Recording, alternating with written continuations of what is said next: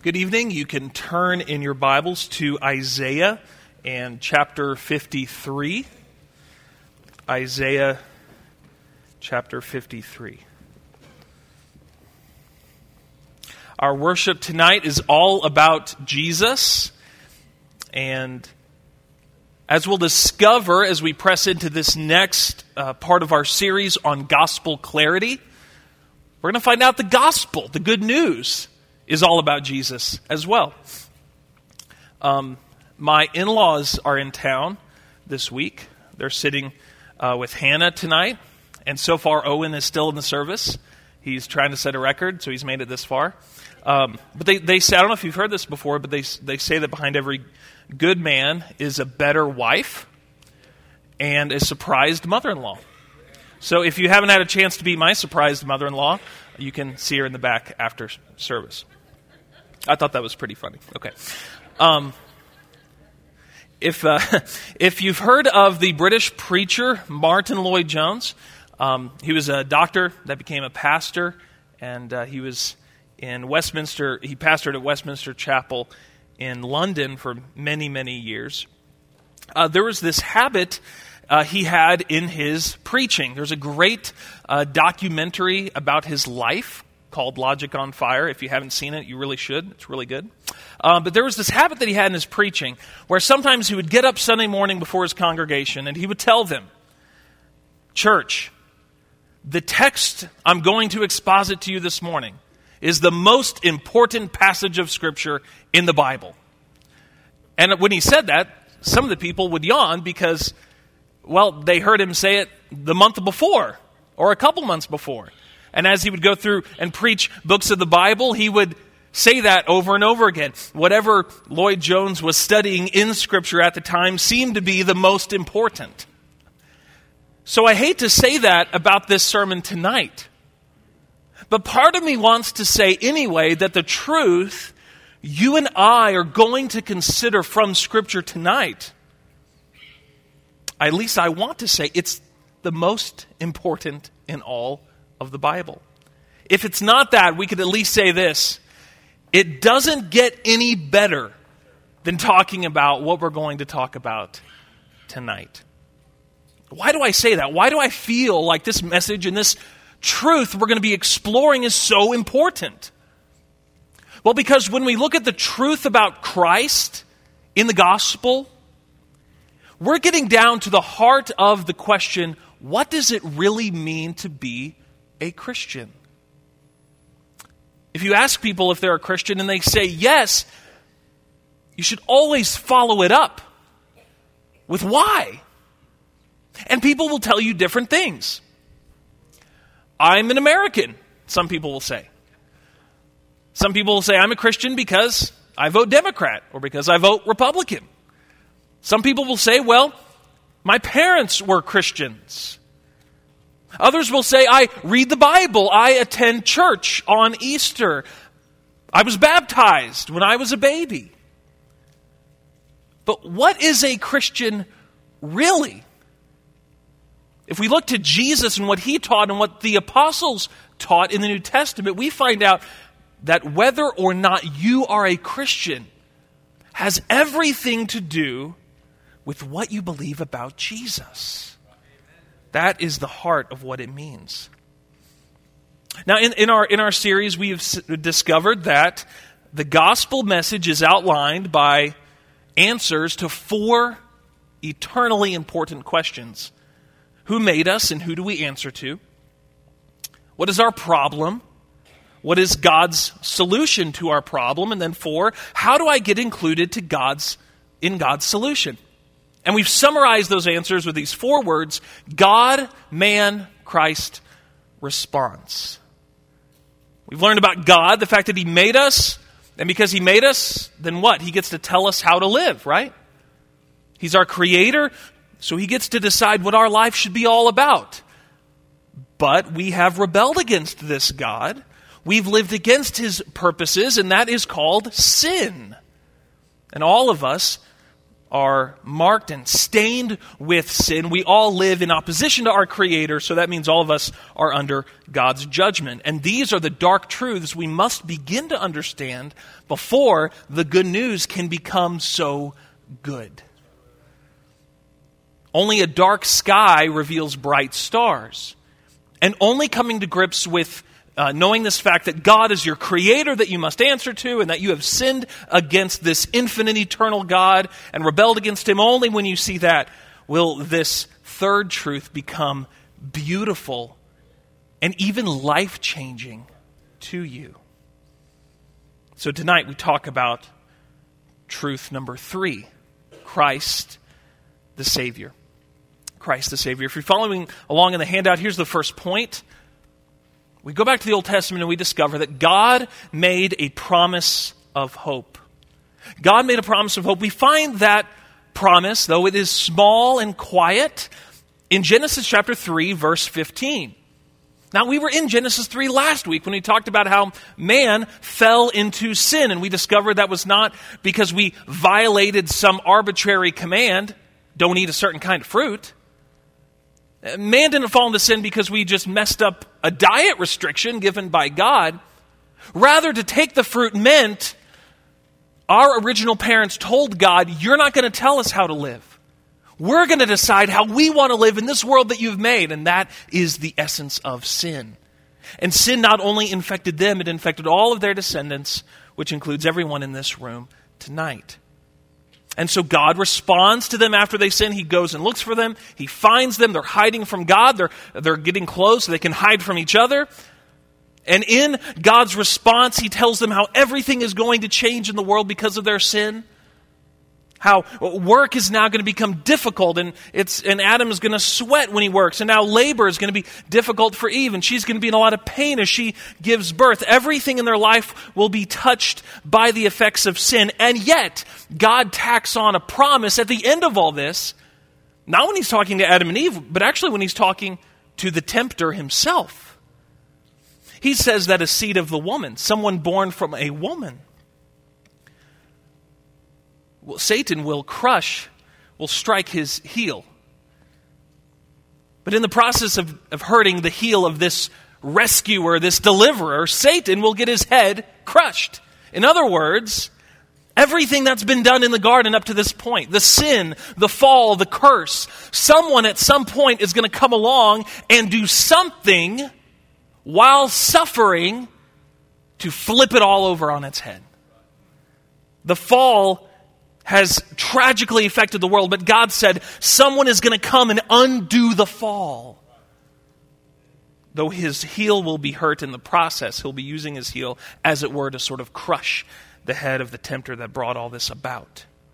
Now, that's not a very long promise, it's not a very detailed promise, but it was something. It was something. And as you would expect, God then announces a lot of changes to Adam and Eve.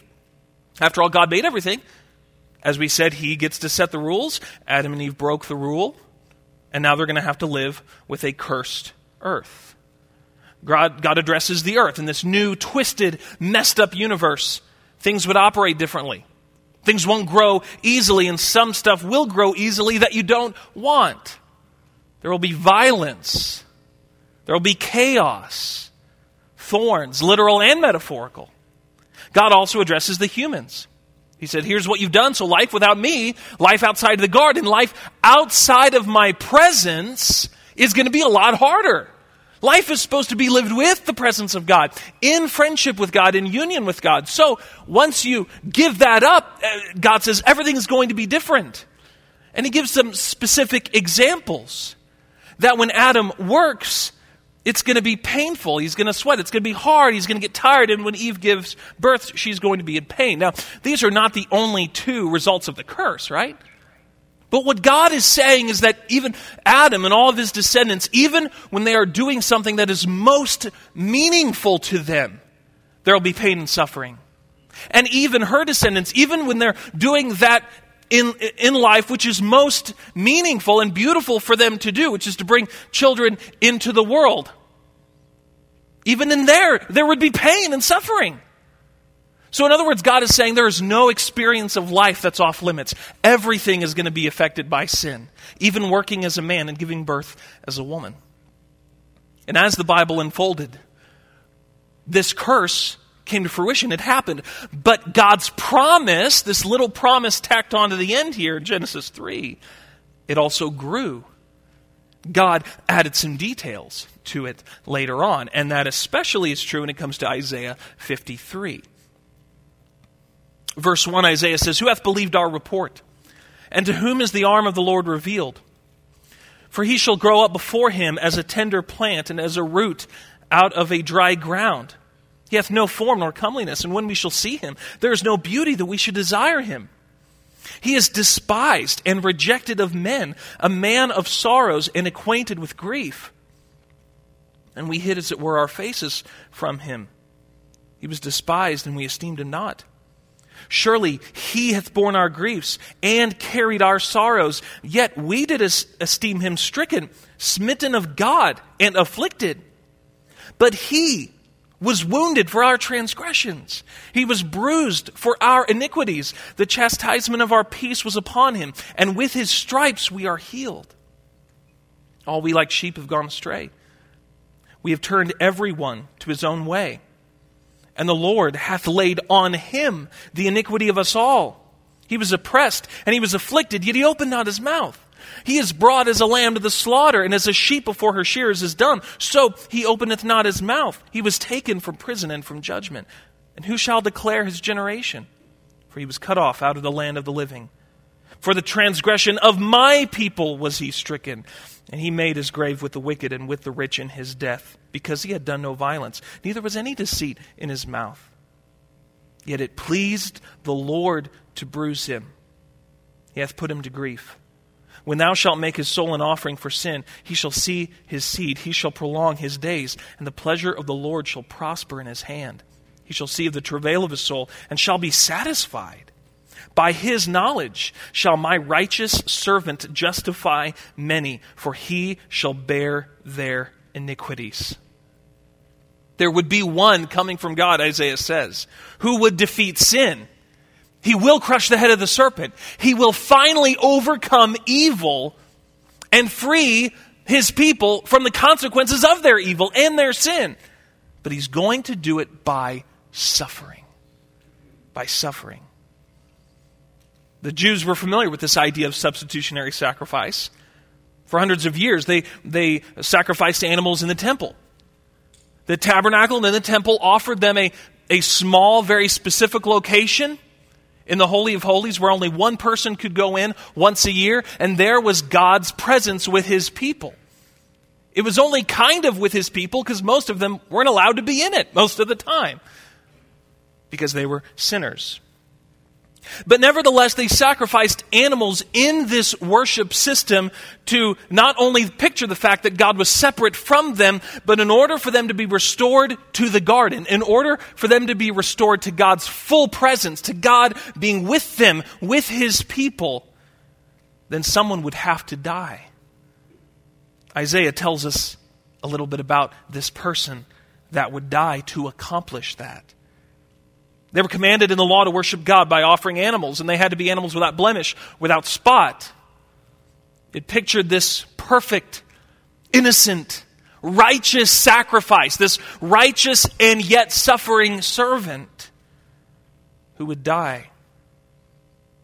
Even in Job's day, the idea that only wicked people suffer was just the way that people assumed the world worked. That's how Job's friends thought.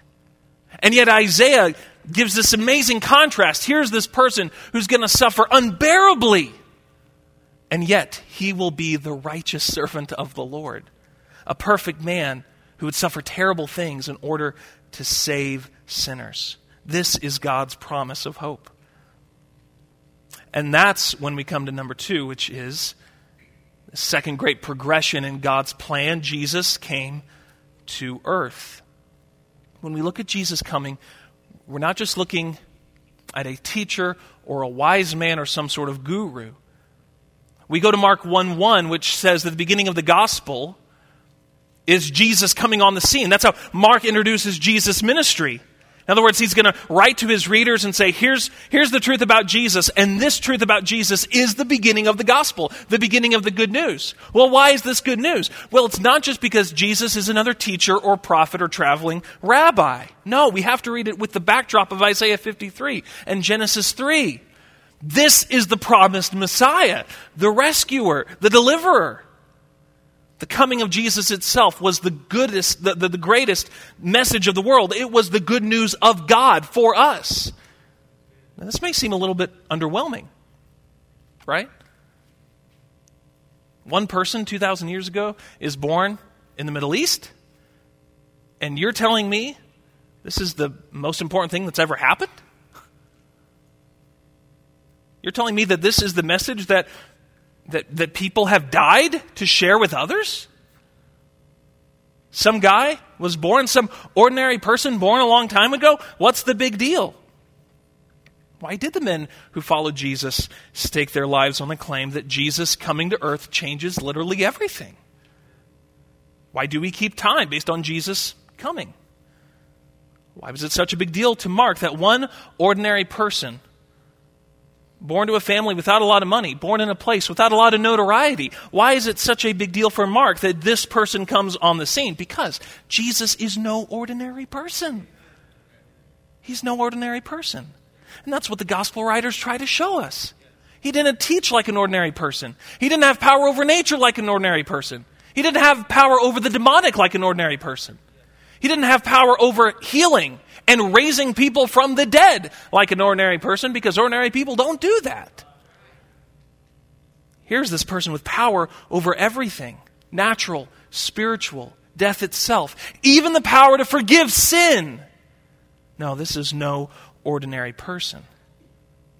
An even more astonishing statement than Mark's statement is seen in John's gospel in John chapter 1. Turn there. Notice verse number 1 and then verse 14. John tells us, In the beginning was the Word, and the Word was with God, and the Word was God. Now, here John is not talking about the Word in the sense that most of the Old Testament prophets used the word word. Sometimes the, a word could be a prophetic vision. Sometimes it could be written scripture. Sometimes it could refer to the law, the Ten Commandments, and then the 600 laws that came after. This is none of those things.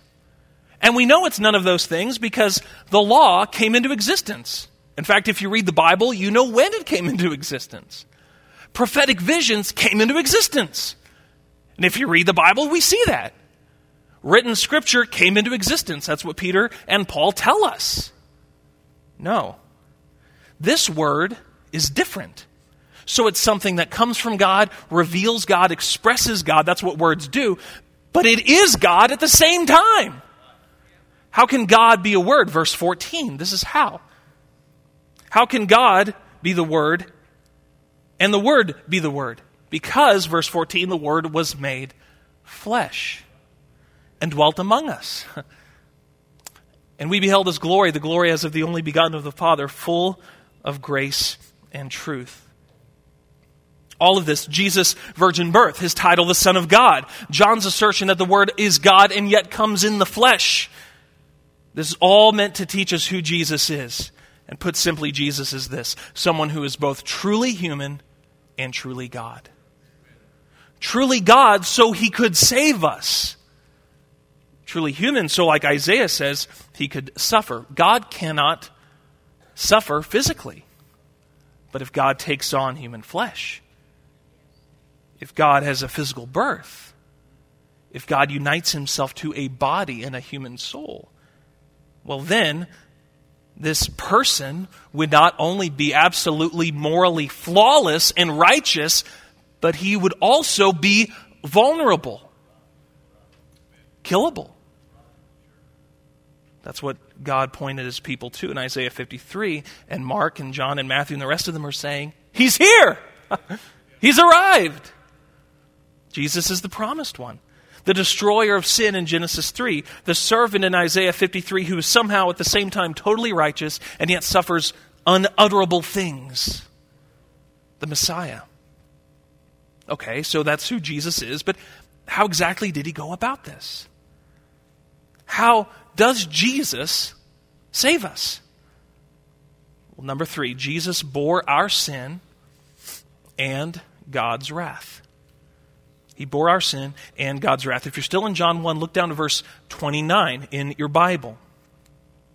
Verse 29. The next day John seeth Jesus coming unto him and saith, Behold, the Lamb of God what does John mean by that? Well, if John would have stopped there, he could have just meant that Jesus was someone innocent or uh, someone who is vulnerable or someone who made himself weak. All those images that lambs uh, kind of connote. But John doesn't stop there. He doesn't just say, Look, behold, it's the Lamb of God. He says, It's the Lamb of God which taketh away the sin of the world. John connects this person born in a real time and a real place, in a real body, to all of the promises of the Old Testament given to God's people that said, all of these pictures are going to be done away with. All of these symbols are going to be done away with. All of these shadows are going to be no more because one day the substance is going to come. What all of these things simply point you to is going to arrive on the scene with two feet and two hands. And John is saying, This is that day. He's here, he's arrived.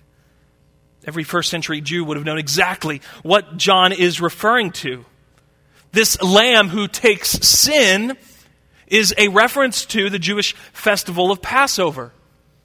After the Jews left Egypt, they had uh, this ritual, Passover, that commemorated God sparing their lives through the blood of the lambs that they slaughtered. In other words, the destroyer is going to come, death is going to come, judgment is going to come. But for every house that has this lamb die instead, in place of you, then no death will come to that house. You see, the, the firstborn in the Israelite families were just as sinful and just as liable to receive the judgment of God as the firstborn in the Egyptian families. Israel couldn't leave Egypt and think, we're getting out of this because we're the good guys and they're the bad guys. Now, maybe some of the other plagues would have lent them to that thought, but not this plague. Everybody deserves to die. That's what God is showing them.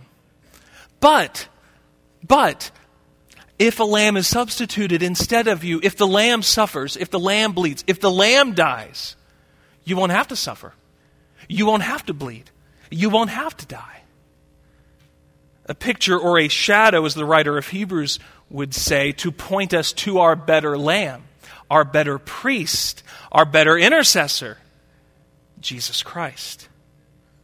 So when John the Baptist calls out that Jesus is the Lamb of God, he is not just saying that he is timid or quiet or vulnerable. John is saying that Jesus is going to suffer and die and bring forgiveness of sins through his death.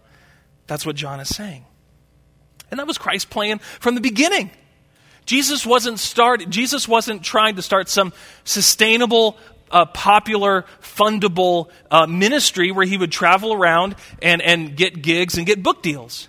Jesus knew he was going to die. He references it several times as he teaches his disciples about why they're going to Jerusalem. In fact, if you read the Gospel of Luke, uh, early on in the Gospel of Luke, I think it's like chapter 8, he begins the path to Jerusalem. That's what most of Luke's Gospel is about. Jesus knew that he was going to die all along. That's why the angel said, even at his birth, Matthew 121, he shall save his people from their sin. That's why he told his disciples in the final passion prediction in Mark 10 that he came not to be served, but to serve. How are you going to serve Jesus? How are you going to minister, Jesus? Uh, here's how I'm going to do it, disciples by giving my life as a ransom for many. A payment that's made so slaves can go free. We are not free without God. We are enslaved to sin. Jesus' death is the ransom payment. Jesus' death is what offers us freedom and forgiveness and true, real liberty from what binds us, which is our sinful natures. John 10, he said he was going to lay his life down for his sheep. And, and this isn't Jesus making predictions just in case things go south. No, he makes it clear this is what he knows is going to happen. I lay down my life. No man taketh it from me, but I lay it down of myself. Jesus didn't just come to teach, he didn't just come to model a perfect life, although he did teach and he did model a perfect life. He didn't just come to do miracles, although he did many miracles. He came to die for my sin and for your sin. And the early Christians who were taught by the Holy Spirit understood exactly why Jesus went to the cross. They saw this as the center of everything Jesus did.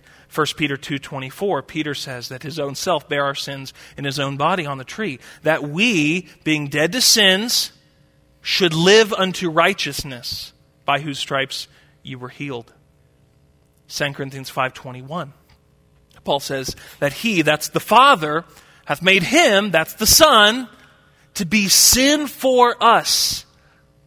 And what was this sin bearing substitute like, Paul, who knew no sin? That we might be made the righteousness of God in him. Here's what that verse means Jesus was looked at by the Father as guilty of all of our sins, of all sins, and then treated as such. So that you and I could be looked at by the Father as innocent of all sins and then treated as such. Jesus, in his death, takes our sins and God's wrath. So then we would be free from our sin and thus free from God's wrath.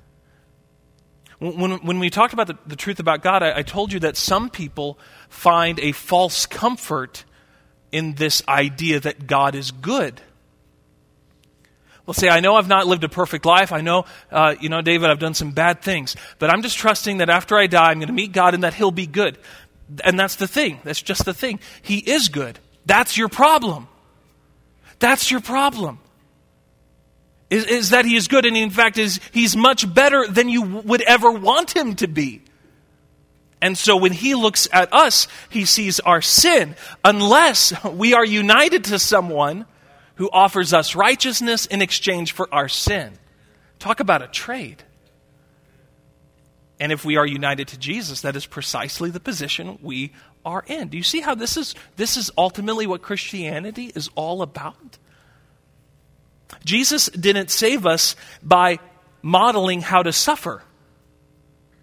And that's how some people want to reinterpret it. They find the idea of substitution really offensive. And they'll say, well, if God makes someone die even though they're innocent, that's, they call that divine child abuse. And so here's how they reinterpret Jesus' death. And you'll meet a lot of people that believe this. Jesus didn't really die for our sin. But in being persecuted wrongfully by the political authorities, Jesus taught us how to suffer really, really well. Well, Jesus did teach us how to suffer well. But listen, if someone that can't swim falls in a river, and someone else jumps in to save them and loses their life in the process, And that's rescue, right? But if someone just jumps into the river and says, I'm going to save somebody, and they die, that's not rescue. That's just pointless. If Jesus didn't take our sin, then Jesus' death is pointless. He doesn't even show us, he doesn't even model suffering for us if it's not in our place. But here's the beauty of it, friends it was in our place. He took our sin and God's wrath for our sin. So, how could something so awful be part of God's plan. If Jesus truly was spotless, if he was innocent, if he was righteous, how could God do this to him? Well, here's the thing it's not just that the Father did this to him, Jesus willingly took this on himself. Remember what he says in John 10? I just quoted it a second ago. I lay down my life. No man taketh it from me. I give it of myself. Jesus willingly became our perfect substitute. The innocent willingly became guilty so we could be innocent even though we are guilty. The one who did not deserve any suffering willingly took on the worst kind of suffering so we could be free. Let's go back to square one. All of us are sinners, right? We do not live up to God's demands in our actions or our desires. We don't sin by accident. You sin because you want to and because you love to. That's the kind of people that we are. And because of that, we cannot expect a holy God to declare us innocent in our sin. He is too good to do that. We can't expect God to get over our sin. He is too good to do that. So then we have sins that we cannot atone for. And on top of that, this God tells us, Be holy, for I am holy. So not only do we have sins that we do not want to face the judgment for, we have demands that we cannot meet. So God the Son takes it for us. Paul says, Galatians 3 Christ hath redeemed us from the curse of the law. How? Being made a curse for us. For it is written, Cursed is everyone that hangeth on a tree. Even the way Jesus died, Paul is saying, was showing us that God's curse was on him. Jesus took that willingly so that curse would not have to rest on you and me if we are united to him by faith. So, what does this mean for us? Well, it means everything. It means everything. Number four, this sacrifice that Jesus made was sufficient. Jesus made a sufficient sacrifice. In what Jesus has done, and in only what Jesus has done, you and I can be made right with God.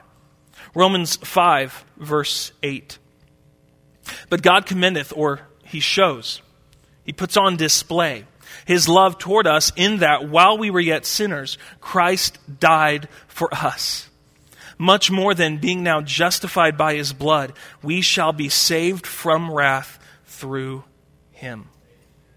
That idea of being justified means that you and I can stand before God despite our sins, despite what you've done this week, despite what you've thought this week, despite the things you have done to other people and what I've done to other people, we can stand before God tonight and God can look at us and say, You are declared perfectly innocent. Not because of some cleaning up of your own life, not because of some moral and religious pursuit, not because you got baptized, not because you're coming here, but because of one thing and only one thing Jesus died for you and you are trusting him. That's it. That is it. That's the gospel. That's why 1 Thessalonians 5 9 says that we are no longer children of wrath. We're not appointed to wrath. Why? Because all of it has been taken for us. This good news is that those that humbly come to God for forgiveness of sin with faith in what Jesus did are made righteous in God's sight for one reason, and that is because Christ died. And on the third day, he rose again. Why is that so significant? Well, in Matthew 12, Jesus' critics are asking for a sign. And he says, I'm going to give you one sign. In other words, if you want to know who I am, if you really want to know if all this stuff about me is true that I've been saying, I'm going to ask you to bank that on one thing.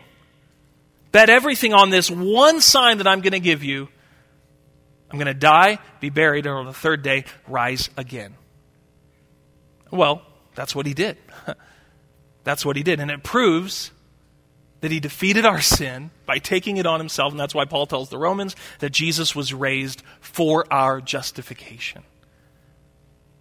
So, what is this good news of the gospel? God made us and we are accountable to him. We've sinned against him. But Jesus Christ comes into the world and takes the wrath of God for us.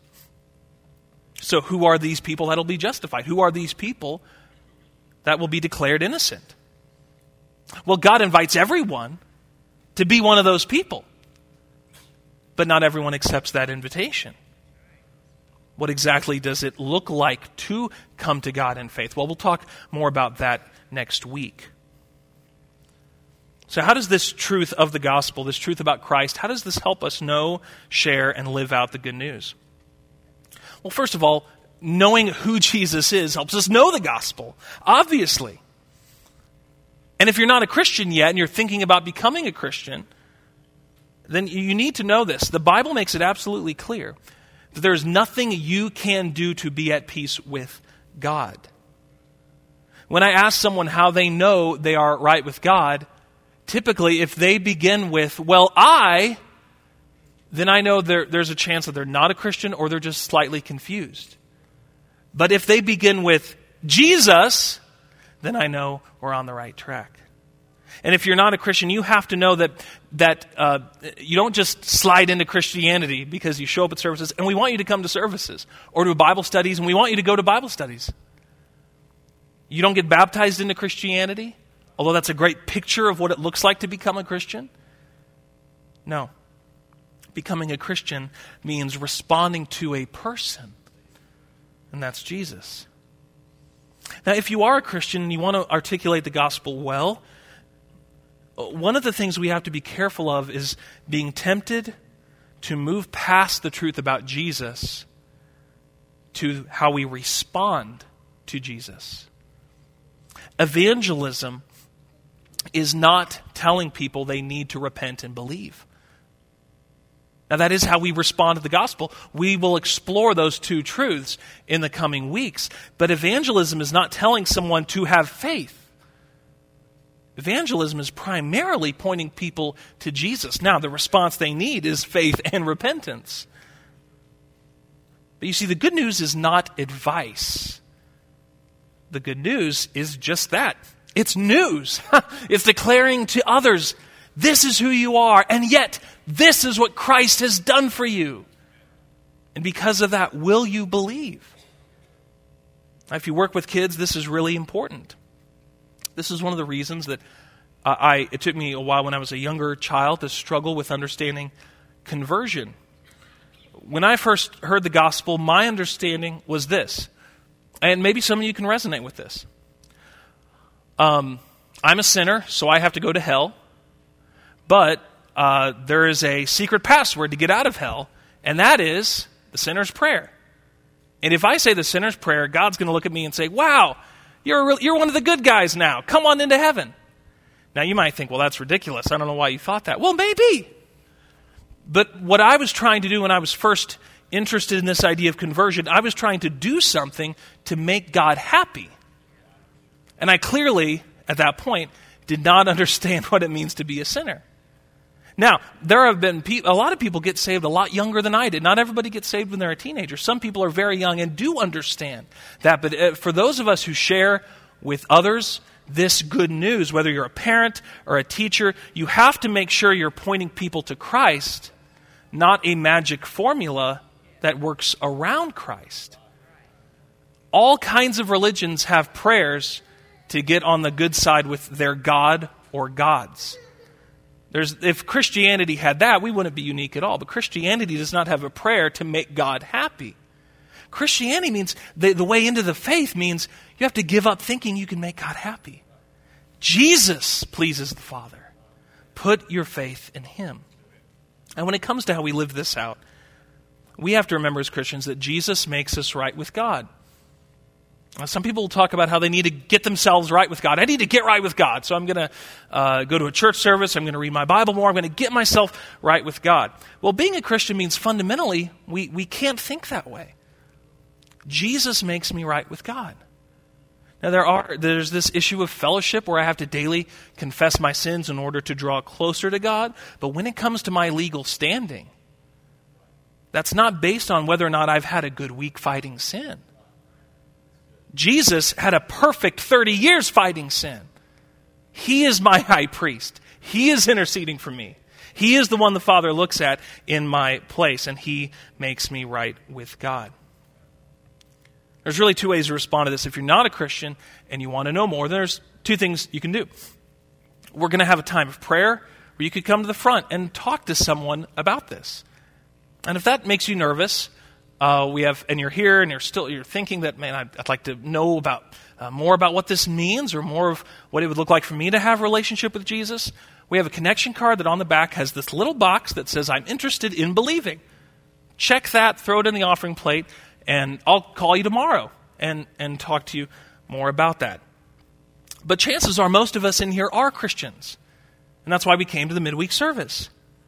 So, my question for you is this, believer when was the last time you simply thanked God for what you have in Jesus Christ? These basic gospel truths that we've been going through in this series, is not a preschool for the Christian life. Now, it is the preschool, but it's also the kindergarten and the high school and the graduate degree and the postdoctoral work. The gospel is the whole thing. We, we don't grow as a Christian by understanding the gospel and moving on. We grow as a Christian by going deeper into the gospel. We live our whole Christian lives out of this good news. And so, if you've been reminded tonight about what you have because of Jesus, my question for you is when was the last time you just thanked the Lord for saving you?